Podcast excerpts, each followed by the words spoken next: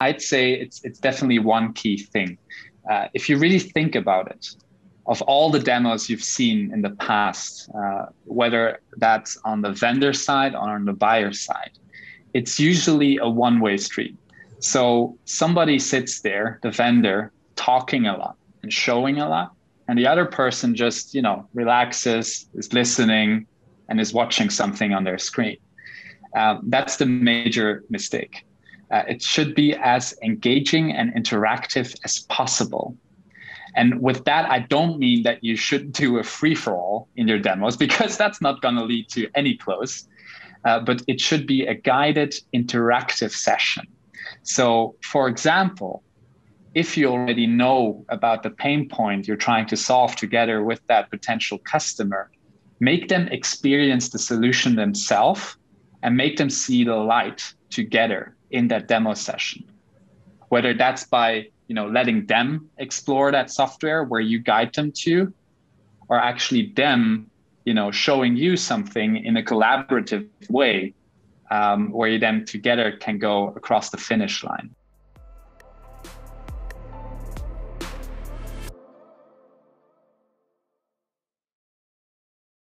Hey everybody, George Soto here, and you're watching Demo Diaries. Today I'm joined by Joe Van Erps, who's the chapter head of Revenue Collective in Munich. He's worked with a variety of different early stage startups and is an entrepreneur himself. Uh, Joe, how are you? Hey, man, nice to uh, be on the show. Uh, I'm very well. Uh, currently, also in Munich uh, in a shared office space that's completely empty. Uh, and uh, yeah, just taking my time uh, and very happy to be here. Awesome. Well, I know you've been really busy and uh, you know helped grow some early stage startups in our space uh, recently yc company uh, recently as well. And uh, really thankful for your time. Why don't you uh, take a quick second to introduce yourself and you know tell us a little bit about your career background and how did you get to uh, where you're at here today yeah, of course. Um, so, uh, as you already said, I'm Joe, uh, currently based in Munich. I was raised uh, in Brussels, in Belgium, in a very uh, international environment. And uh, the funny story how I all got into the startup scene is uh, by doing something completely else at the beginning. So, initially, I was studying mechanical engineering in Switzerland. And soon I found out that is definitely not the career path I want to pursue. Uh, otherwise, we wouldn't be talking today, I think. Um, but I found my passion early on there uh, in sales as I uh, was founding my, my own company uh, with my uh, partner, Etienne. Uh, he, he and I, we had a business idea that we saw working in Germany. So we tried that out in Switzerland. that worked out pretty well. And since then, you know, knowing more about potential customers, getting to know their their problems, uh, getting to know how we can help with the service. That's what really got me into sales. Uh, and I haven't looked back since then. Uh, that journey took me on to Munich.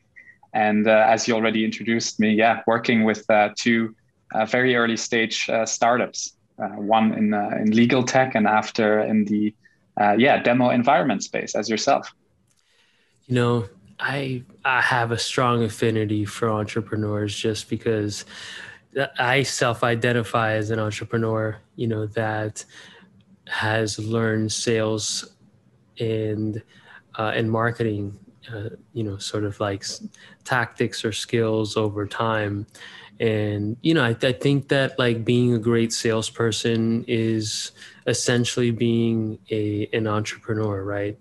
Uh, where you, if you're a, a rep or an SDR or you know any sort of like revenue side uh, sales rep, you know, you you essentially have to, you know, be the entrepreneur of your of your schedule, right? Of your quota.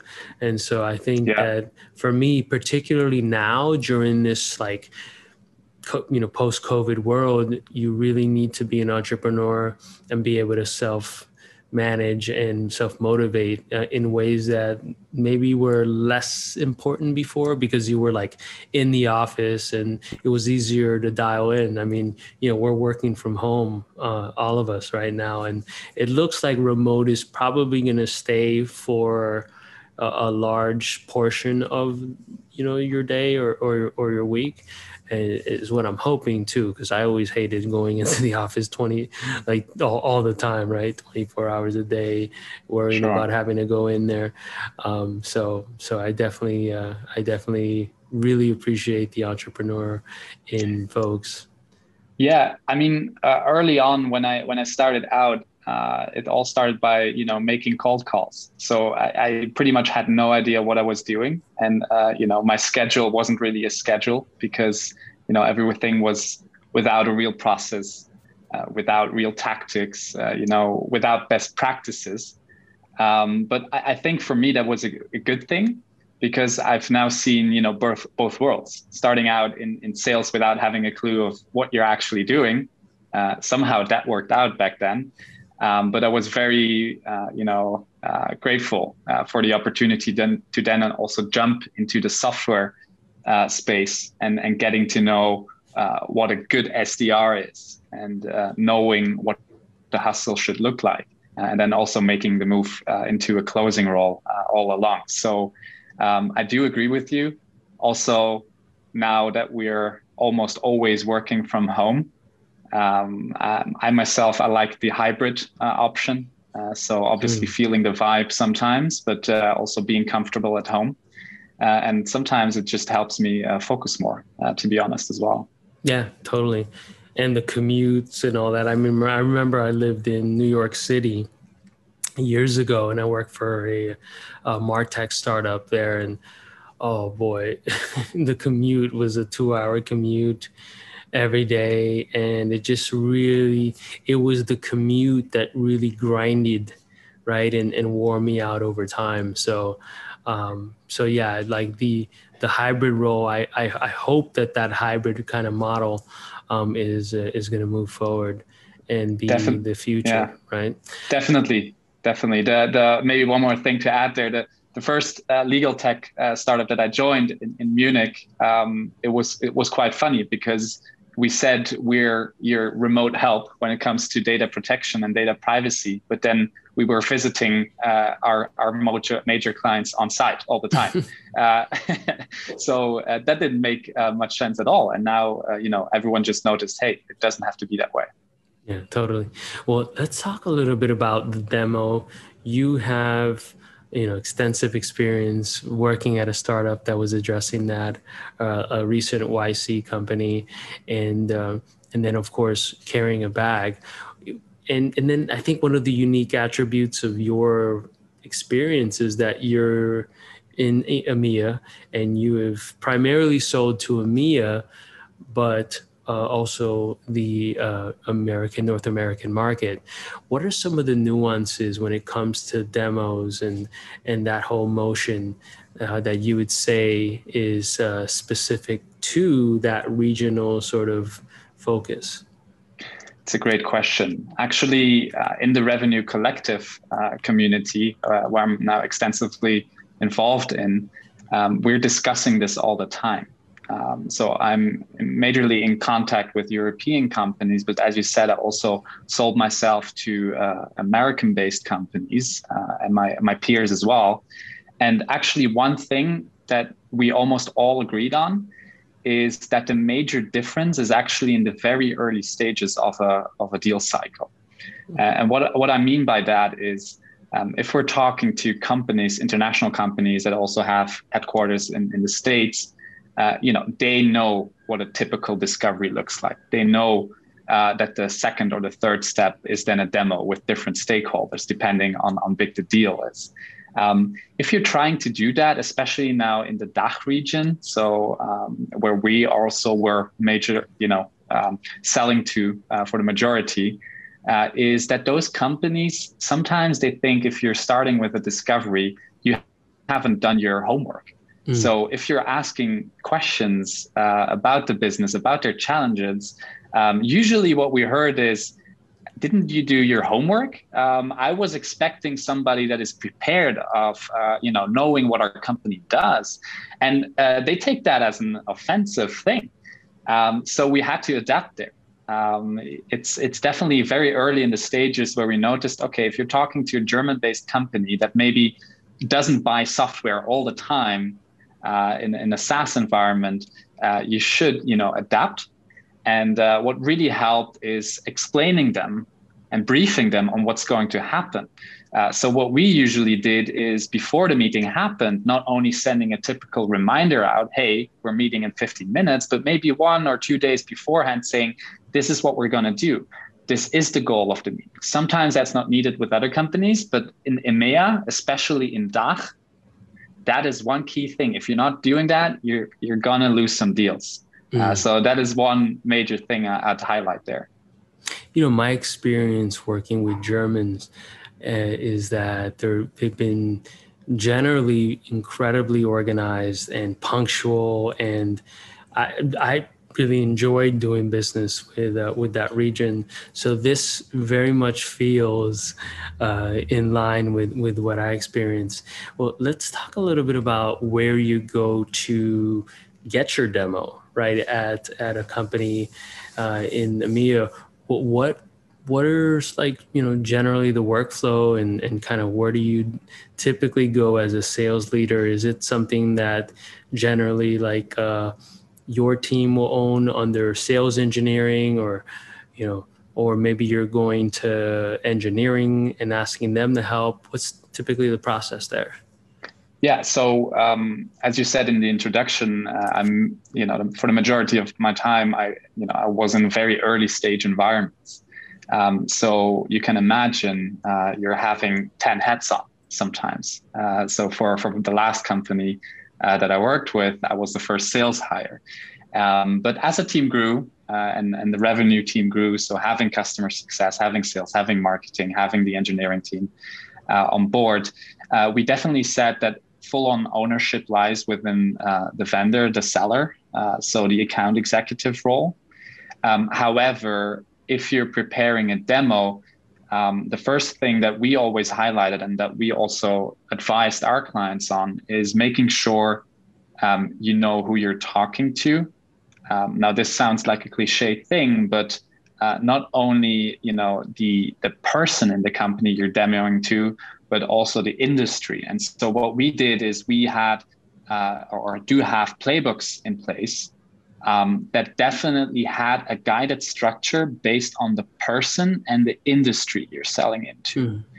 Because um, I actually had this situation two days ago uh, where somebody in the Revenue Collective community asked about playbooks um, my first question was, what do you define as a playbook? So for some people, that's just a general structure of how an organization should look like. Mm-hmm. But for us, uh, uh, for example, it was definitely the way a conversation should go.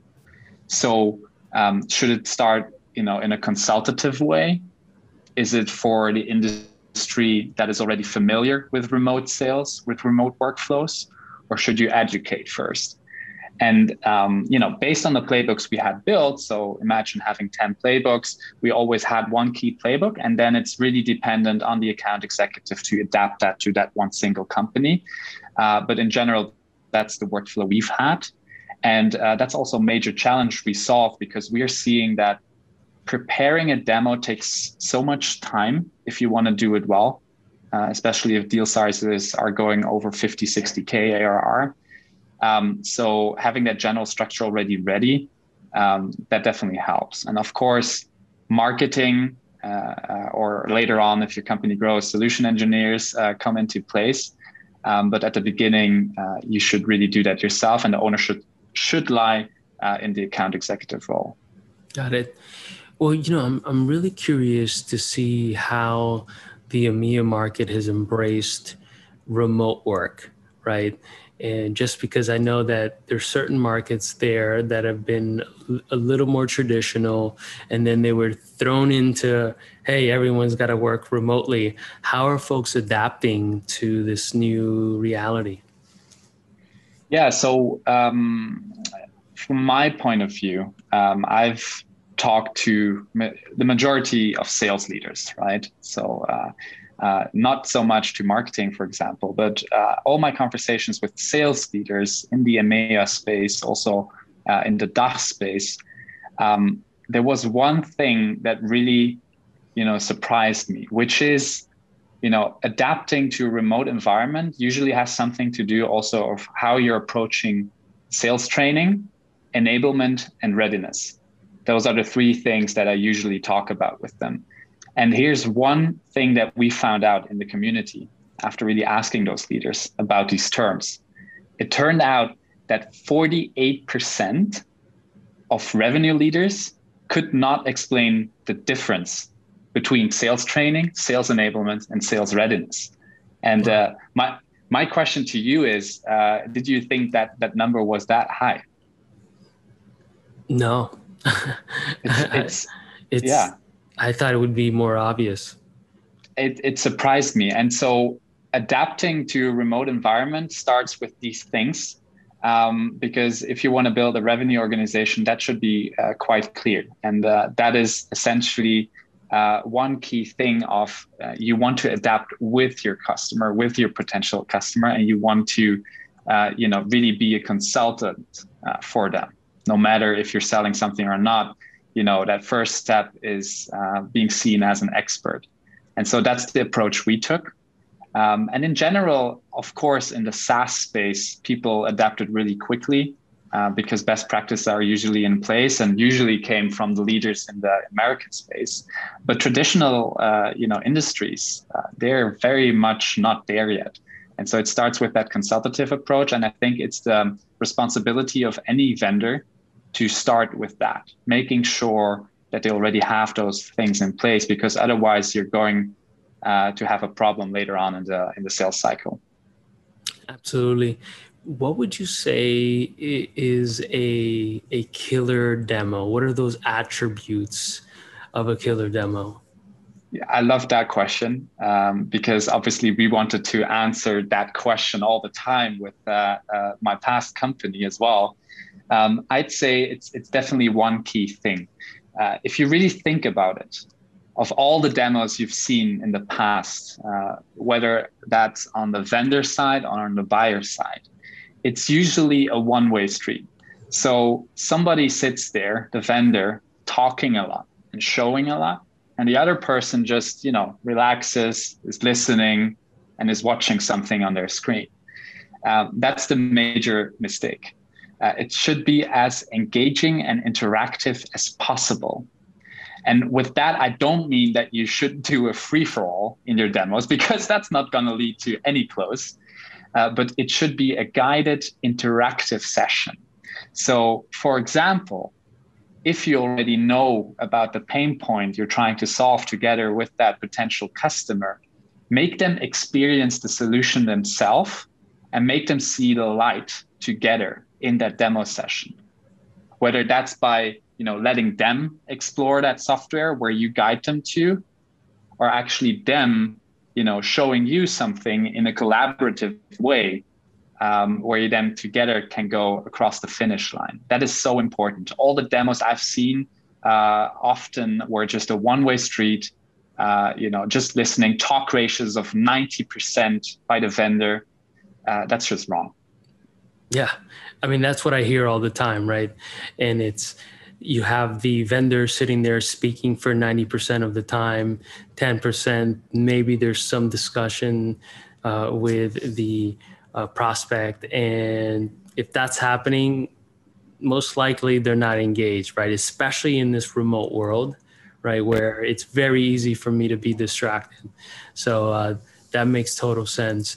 Are there any nuances and for, for folks who, are sitting there, maybe in the US, sales leaders, AEs, uh, SDRs, who are trying to break into EMEA accounts, any tips that you would give them around successfully engaging and doing business in EMEA? Now, I know it's uh, it's it's a, it's not a straightforward question or or answer, I should say, and and primarily is because EMEA encompasses so many different cultures, right, and nuances.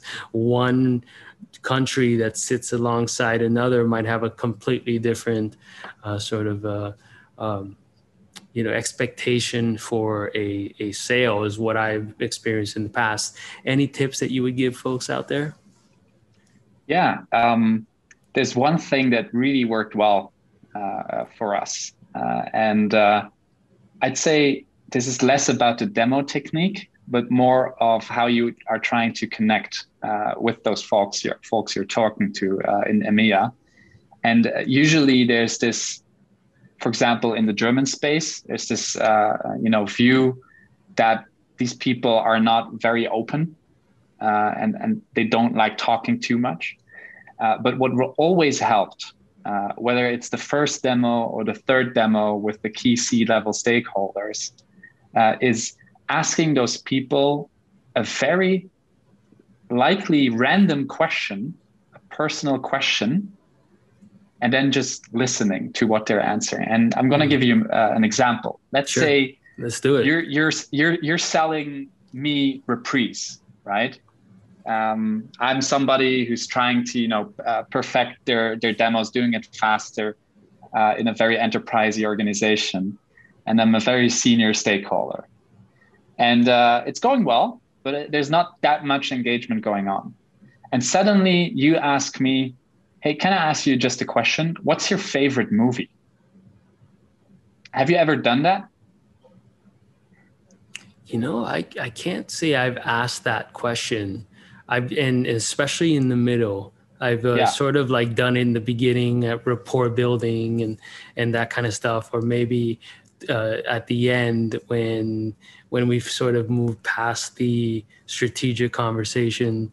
Um, I, and notice I say strategic conversation, uh, yeah. Uh, but yeah, I haven't actually. Uh, I can't recall in, interjecting. Okay, so that.